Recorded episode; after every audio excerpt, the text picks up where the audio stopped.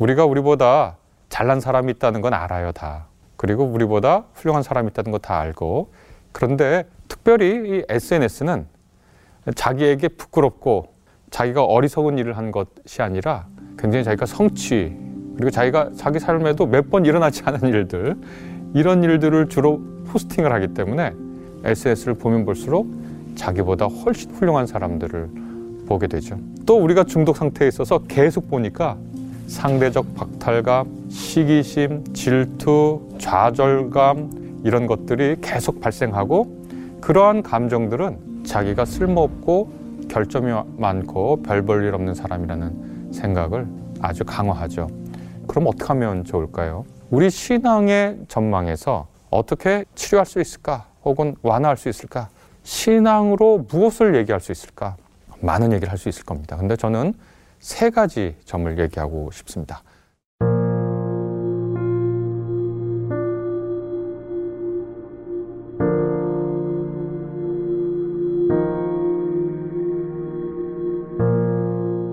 어, 다른 사람 보면 어, 굉장히 잘 살고 멋지게 살고 또 훌륭한 성취하고 어, 그렇게 볼 때 자기 자신이 참 쓸모없고 결점이 많은 사람으로 인식이 되죠. 이런 것을 부정적인 인지도식이라고 하는 개념으로 설명해 준 학자가 있습니다. 에런 백이라고 하는 분인데 이것은 어, 한 사람이 자기 자신이나 세상 그리고 미래에 대해서 부정적으로 생각하는 경향을 고수하는 것을 두고 말합니다. 부정적인 자기 인식이 있으면 자신을 쓸모없고 결점이 많은 존재로 인식하게 되고요. 자기 자신이 그렇게 쓸모가 없고 결점이 많다 그러니까 얼마나 우울해지겠습니까? 특별히 요즘은 SNS 정말 많이 하는데 그 논문들을 보면 SNS와 부정적인 인지도식이 매우 서로 깊은 연관을 갖고 있다는 연구 논문들이 꽤 나옵니다.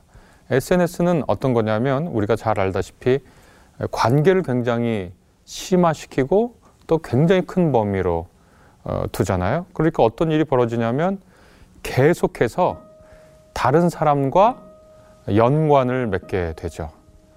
특별히 이 SNS는 자기에게 부끄럽고 자기가 어리석은 일을 한 것이 아니라 굉장히 자기가 성취 그리고 자기가 자기 삶에도 몇 번 일어나지 않은 일들 이런 일들을 주로 포스팅을 하기 때문에 여러 친구를 두고 SNS에서 활동하는 사람들은 나는 지금 계속 그냥 이 모양이고 나는 계속 이 정도 수준에 머물러 있는데 SNS를 보면 볼수록 자기보다 훨씬 훌륭한 사람들을 보게 되죠.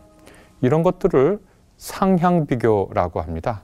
자기랑 비슷한 또래에 있는 사람을 유사 비교라고 한다면 자기보다 하향 밑에 있다고 이제 흔히 간주한다 하는 사람들과 비교하는 것을 하향 변화라고 하고요.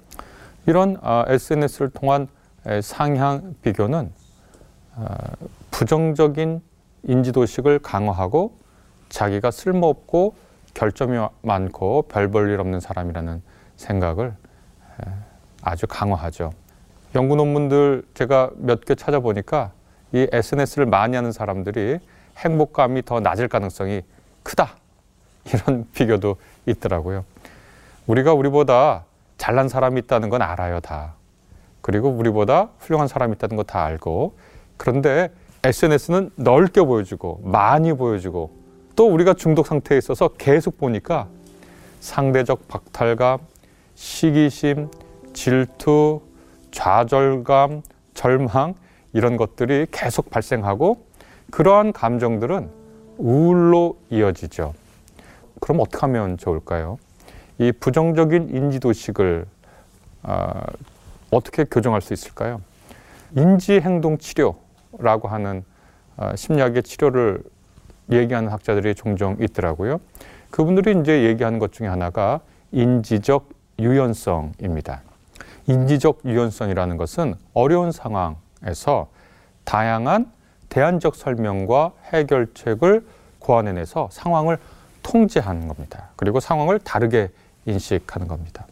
데니스라는 학자와 반드발이라고 하는 학자들은 어려운 상황에서 다양한 대안을 고안하지 못하고 하나의 대안만을 의식하는 사람은 부정적인 사고를 할 가능성이 굉장히 높고 부정할 수 있는 어, 위험도 높다고 연구 결과에서 말한 적이 있습니다. 어떤 어, 사건이나 어떤 사고의 원인을 단 하나로만 생각하고 그것이 그 사건이나 사고의 원인이라고 추측을 하는 거죠. 이렇게 그것 하나에 매달리는 것을 인지적 경직성이라고 부르고 요거 이 어려운 상황을 헤쳐나갈 때 요 하나 말고 다양한 대안이 있고 유연한 사고를 할 수 있는 사람들이 인지적 유연성이 있다고 얘기할 수 있는데 특별히 어, 오늘날 우리 사회를 보면 인지적 경직성이 좀 높은 사회가 아닌가 이런 생각을 하게 됩니다. 작년이었죠, 2021년 미국의 유명한 아, 설문조사 기관인 퓨 리서치라고 하는 데가 있습니다. 예, 이곳에서 그래도 세계에서 좀 괜찮게 산다라고 하는 17개국 사람들의 삶의 가치를 물었어요. 예, 질문이 뭐냐면 당신의 삶을 가치 있게 만드는 것은 무엇입니까? 라는 질문인데 17개국 중에 세 개 나라만 빼고 모두 다 첫 번째 순위가 뭐냐면 가족이다. 이렇게 대답했어요. 우리나라 국민들은 뭘 뽑았을까요? 우리나라 시민들은 돈이다. 이렇게 꼽았습니다. 물질적 행복이다. 이렇게 꼽았어요. 그런데 이, 이 제가 이 통계를 보여, 말씀드리는 이유는 아까 우리가 제가 말씀드린 것처럼 인지적 경직성을 더 심각하게 제가 봐서 그렇거든요. 이 설문은 자기 어, 당신의 삶에 의미를 주는 것이 무엇입니까 하고 쭉 여러 가지를 늘어놨어요. 가족, 직업, 친구, 공동체, 사회, 건강, 돈 이렇게 쭉 늘어났거든요. 그리고 나서 어떻게 물었냐면 복수로 선택할 수 있습니다. 이렇게 얘기했습니다. 그러니까 다른 나라 사람들도 다 돈을 많이들 뽑았어요. 그런데 우리나라 사람들하고 일본 분들만 하나만 뽑은 거예요. 일본 분들은 가족만 뽑은 거고 우리나라 분들은 물질적 행복만을 뽑은 거예요. 이것을 바로 인지적 경직성이라고 얘기할 수 있습니다. 이런 인지적 경직성에 빠지면 불행하고 우울한 우울감을 느끼기가 훨씬 쉽죠. 왜냐하면 그거 아니면 안 되니까요. 예를 들면 다섯 개가 있어요. 다섯 개 내 삶의 의미를 줄 수 있는 게 뭐냐? 복수로 뽑아라 했는데 다섯 개예요. 그 중에 하나가 없어도 괜찮아요. 두 개가 없어도 괜찮아요. 세 개가 없어도 견딜만 해요. 네 개가 없어도 삶을 버틸 수 있어요. 그런데 당신 삶에 의미를 주는 게 뭡니까? 물었는데 딱 하나 뽑았어요. 근데 그게 없어요. 그러면 얼마나 우울하고 불안하겠습니까? 지금 우리나라 시민들과 일본 시민들이 그렇게 인지적 경지성에 빠져 있다. 이렇게 통계가 예, 보여줍니다. 인지적 유연성을 그러 면 어떻게 아, 늘릴 수 있을까? 뭐 심리학자들 얘기 들어보니까 이 인지적 어, 유연성은 여러 가지 대안을 생각하고 사실이나 사실에 근거한 추론 이런 것들을 통해서 아, 인지적 경직성을 조정하고 완화하고 그 사고를 사고의 유연성을 강화하는 그런 걸 하는데요. 뭐 가장 대표적이고 쉬운 게 친구가 어, 대화하고 나서 그래도 비교적 가까이 지냈던 친구인데 일주일 동안 전화가 안 와요. 그러면 자기가 그 대화할 동안 무엇을 그 어, 친구한테 상처를 줬지 내가? 혹시 내가 무례했나?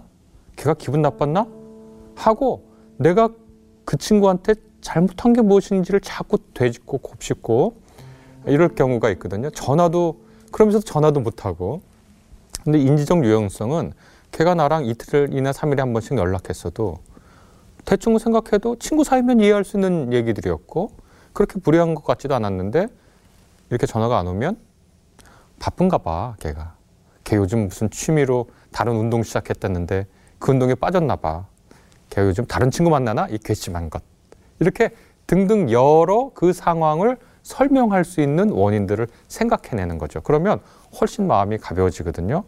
아, 내가 뭔가를 잘못해서 이런 일이 벌어지는 게 아니라 걔, 그 친구한테 있었던 여러 가지 상황들이 있었구나. 아, 그런 걸 추측하는 거죠. 그 다음에 나중에 사실을 확인하면 되는 거거든요. 그리고 사실을 확인해서 정말 기분 나빴다면 대화 중에 미안해 하면 되는 거예요. 이렇게 굉장히 다양한 어, 선택지를 만들어서 우선 자기의 생각을 유연하게 하고 자기의 마음을 편안하게 하고 그 사실을 확인하게 하는 거죠. 네, 그래서 인지적 유연성이 훈련을 통해서 치료 가능하다 그러니까 참 좋은 얘기입니다. 에, 그것은 그런데 심리학자들의 몫이고 또 상담사들의 몫이고 우리 신앙의 전망에서 어떻게 이 인지적 경직성을 어, 치료할 수 있을까 혹은 완화할 수 있을까 더 나아가서 SNS를 보면서 다른 사람과 나를 비교하고 특별히 상향 비교를 하고 그 상향 비교 속에서 나는 왜 이렇게 별로지? 내 삶은 왜 이렇게 누추하지? 왜 제가 갖고 있는 것을 내가 못 가졌지? 쟤는 저렇게 웃고 있는데 나는 오늘도 왜 나는 창피 당하는 일을 겪었지? 이런 생각을 계속 누적해 가면서 아, 난 별로야 사는 게 이렇게 얘기하는 분들 앞에 신앙으로 무엇을 얘기할 수 있을까? 많은 얘기를 할 수 있을 겁니다. 근데 저는 세 가지 점을 얘기하고 싶습니다. 첫 번째는 근본적으로 기독교인은 하나님의 눈앞에서 사는 사람들이라는 것을 우리가 반드시 기억해야 합니다. 우리를, 나를 평가하는 존재는 다른 사람이 아니고 심지어 나 자신도 아닙니다. 나를 평가할 수 있는 가장 정확하고 가장 나를 사랑의 눈으로 평가하고 나의 미래를 가장 걱정스럽게 또 든든하게 지원해주고 나의 최선의 모습을 늘 은혜와 따뜻한 눈으로 보아주시는 분은 하나님이십니다. 하나님이 나를 나보다 훨씬 더 잘 아십니다. 그래서 함부로 하나님 앞에 절망하지 않습니다. 절망한다는 건 내가 내 자신에게 실망했다는 건데 하나님은 내가 내 자신에게 실망했을 때도 나를 두고 한숨 짓지 않으십니다. 흔히 하나님 앞에서라고 하는 라틴어가 있는데요. 코람데오라고 합니다. 이것은 원래 다른 사람들 눈앞에 살지 말고 그리고 하나님이 안 보이는 것처럼 생각해서 함부로 살지 말고 하나님이 이 앞에 계신 것처럼 너의 삶을 경건하고 성실하고 건실하게 살아라. 그분의 능력과 영광과 은혜 앞에서 살아라. 그분의 눈길을 의식하며 살아라. 이런 뜻인데 저는 오늘 색다르게 그것을 다시 한번 생각해 보고 싶습니다. 코람데오 하나님 눈앞에서 나는 그분의 눈앞에서 평가를 받는다. 다른 사람과의 비교를 통해서 내가 평가받는 것도 아니고 초라해지고 누추해지고 어두워진 내 눈을 통해서 나는 평가받지 않는다. 오직 나는 하나님의 나의 평가자이시다. 라는 거죠. 시편 139편 1절을 보면 시인이 이렇게 얘기를 합니다. 주께서 나를 살펴보셨으므로 나를 아시나이다. 최종 평가자, 나를 보시는 최종 눈길은 하나님이다. 이렇게 우리가 생각해야 되죠. 그럼 코람데오, 하나님 앞에서 라는 것의 상대어는 뭐냐? 그건 코람 호미니부스라는 겁니다. 이것은 사람 앞에서라는 것이거든요. 사람의 권위와 사람의 눈길과 사람의 평가 앞에서 사는 거예요. SNS를 통해서 상향 비교하는 것은 사람의 평가 앞에서 사는 겁니다. 하나님 없으면 우리가 대부분 이런 삶을 살게 되죠. 그런데 신앙인들은 사람들 앞에서만 사는 것이 아니라 근본적으로 하나님 앞에서 삽니다. 신앙은 우리에게 그래서 해방을 예, 줍니다. 다른 사람과 비교해서 열등감 가지느라고 예, 그러한 시선과 그런 마음이 어리석을 수 있다고. 심지어 너도 너 자신을 제대로 평가하지 못한다고. 우리를 평가해주는 그분은 우리의 머리털도 다 세시고 우리에게 최선의 것을 기대하시고 실패한 우리도 여전히 은혜의 눈으로 바라보시는 하나님이라고. 신앙으로 우리가 그렇게 생각할 수 있습니다.